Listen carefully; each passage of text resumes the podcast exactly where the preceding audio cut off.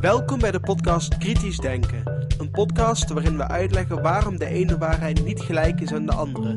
En hoe je kunt vaststellen waarom de ene waarheid juister is dan de andere. Waar we uitleggen waarom het belangrijk is om alles kritisch te bekijken. Ook deze podcast. Goeiedag, het is vandaag zondag 10 oktober 2010. Ik ben Jozef van Giel en dit is de 67ste aflevering van deze podcast. Deze aflevering kwam tot stand mede dankzij Riek de Laat. De muziek is van Nick Lucassen. Vandaag bespreken we de langzame, huilerige dood van het Britse christendom door Johan Harry. Het oorspronkelijke artikel is verschenen op de weblog van Johan Harry en je kan een link vinden op mijn website.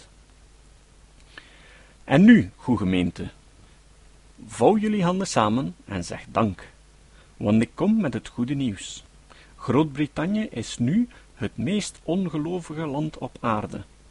Dit eiland heeft superstitie sneller en vollediger dan elders van zich afgeschud. Ongeveer 63% van ons zijn volgens een ICM-studie niet-gelovigen, terwijl 82% zegt dat religie oorzaak is van schadelijke verdeeldheid. Laten we nu opstaan en ons nieuwe nationale hymne zingen. Jeruzalem werd hier ontmanteld, in Engelands groene en weelderige land. Hoe kwam dat? Eeuwenlang was godsdienst in Groot-Brittannië immuun voor kritiek. Eerst werden de tegenstanders verbrand, dan gevangen gezet, vervolgens gemeden.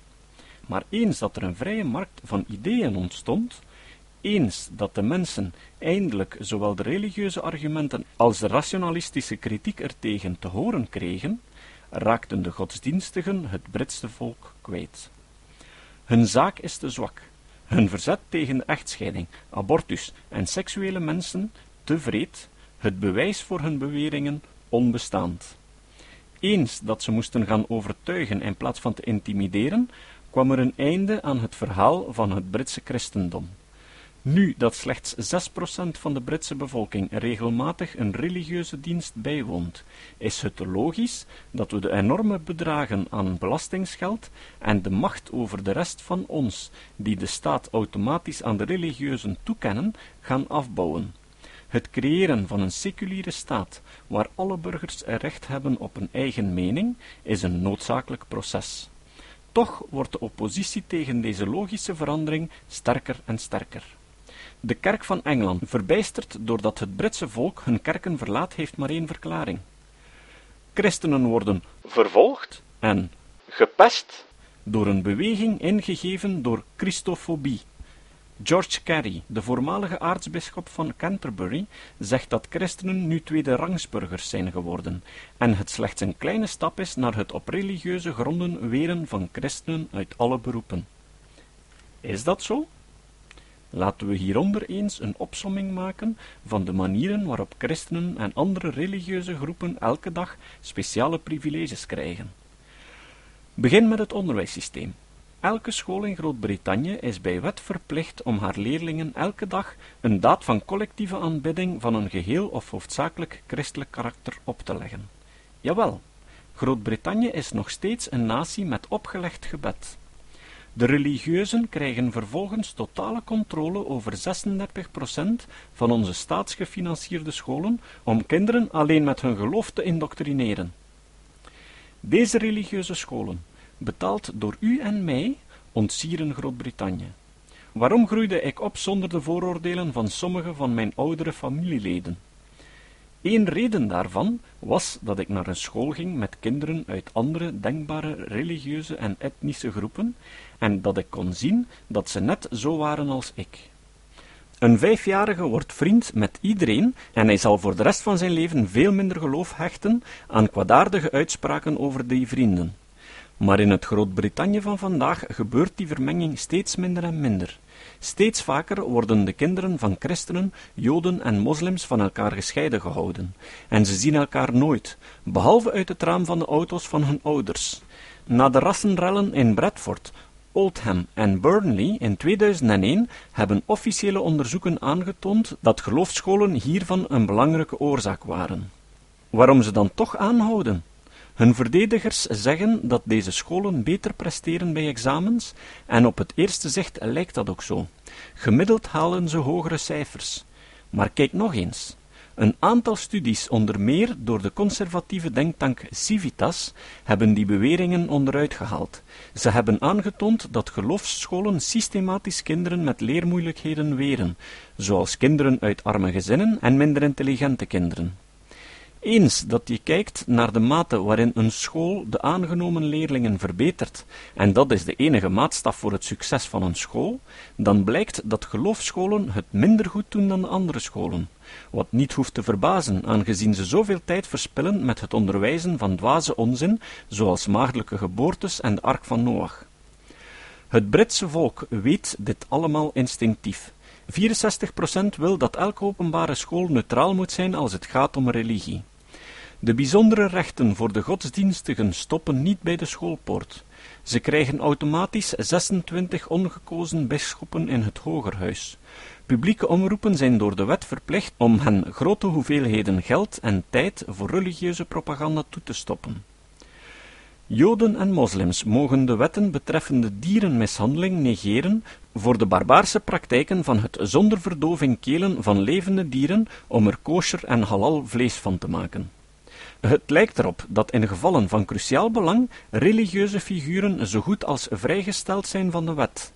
Er is nu overweldigend bewijs dat Jozef Ratzinger, de paus, meer dan twintig jaar lang betrokken was bij een internationale criminele samenzwering als dekmantel voor de verkrachting van kinderen voor priesters in zijn kerk. Tussen naakjes zie voor bewijs de fantastische editie van de BBC Panorama Seksmisdaden en het Vaticaan. Maar wanneer hij in september naar Groot-Brittannië komt, zullen onze politici mooi weer met hem spelen in plaats van de politie te bellen. Hoe kunnen christenen, gezien al deze onverdiende voorrechten, beweren dat ze worden vervolgd? Hier zijn hun bewijzen. Een verpleegster genaamd Shirley Chaplin kwam naar het werk met een kruisbeeld op haar nek. Haar directie vertelde haar dat ze zich zorgen maakte dat de oude en verwarde patiënten waar ze mee werkte ernaar zouden grijpen en vroegen haar in plaats daarvan het kruisbeeld alsjeblieft op haar uniform te spelden. Dat is alles. Dat is hun cause célèbre. O ja, en een vrouw, Teresa Davies geheten, werkte op het gemeentehuis, maar weigerde om burgerlijke partnerschappen voor homoseksuele paren te registreren.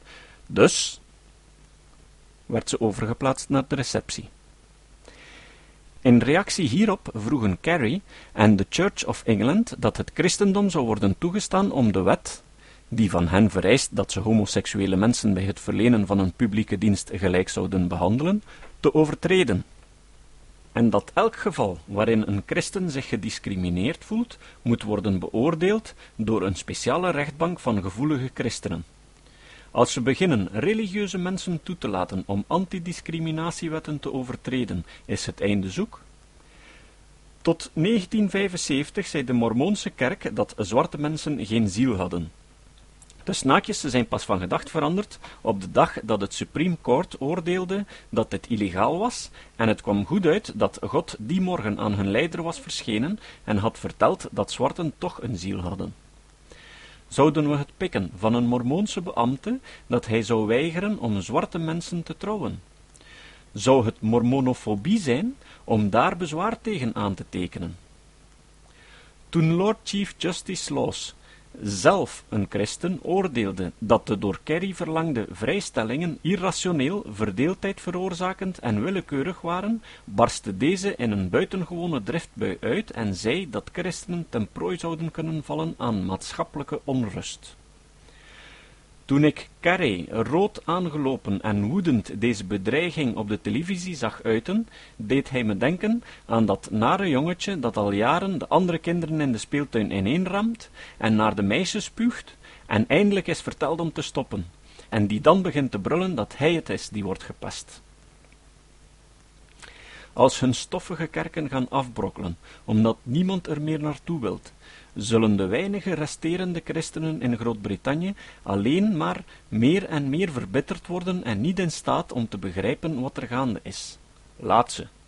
Dit hysterische gedoe mag ons er niet van weerhouden om van ons land een seculiere democratie te maken waar iedereen dezelfde rechten heeft. En niemand speciale voorrechten geniet, alleen maar omdat ze beweren dat hun ideeën afkomstig zijn van een bovennatuurlijk onzichtbaar wezen. Nu, als u het mij niet kwalijk neemt, moet ik nu even een kebab in de vorm van een heilig lam gods gaan maken. Het is ons nieuw nationaal gerecht. Amen en halleluja. Het citaat. Het citaat van vandaag is van Stephen Hawking. Hawking is een van de grootste levende astronomen. Hij is vooral bekend omwille van de Hawkingstraling, een soort straling die het gevolg is van de kwantummechanica en die ervoor zorgt dat zwarte gaten langzaam oplossen. Iedereen kent het beeld van Hawking in zijn rolstoel met de spraakcomputer die hij bedient met zijn ooglid. Dat is het enige lichaamsdeel dat niet verlamd is. Hawking zei: Tijdens het exploreren van de oorsprong van tijd kom je onvermijdelijk de vraag tegen over de ultieme oorsprong van alles en wat daarachter zit. Wat je zou kunnen definiëren als God zijn de wetten van de natuur. Maar dit is niet waar de mensen aan denken over God. Ze maken een mensachtig zijn waarmee we een persoonlijke relatie kunnen hebben. Als je naar de enorme afmetingen van het universum kijkt en hoe onsignificant een toevallig menselijk leven is, lijkt dat allemaal zeer onwaarschijnlijk. Tot de volgende keer. Dit was de podcast Kritisch Denken. Vergeet niet om alles kritisch te behandelen, ook deze podcast. Voor verdere informatie over deze podcast, links en voor de tekst, surf naar www.kritischdenken.info.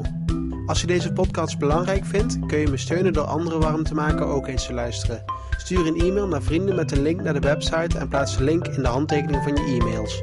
Tevens kun je op iTunes deze podcast een beoordeling geven of een recensie schrijven. Of je kan op je eigen website of blog een link naar kritisch denken plaatsen.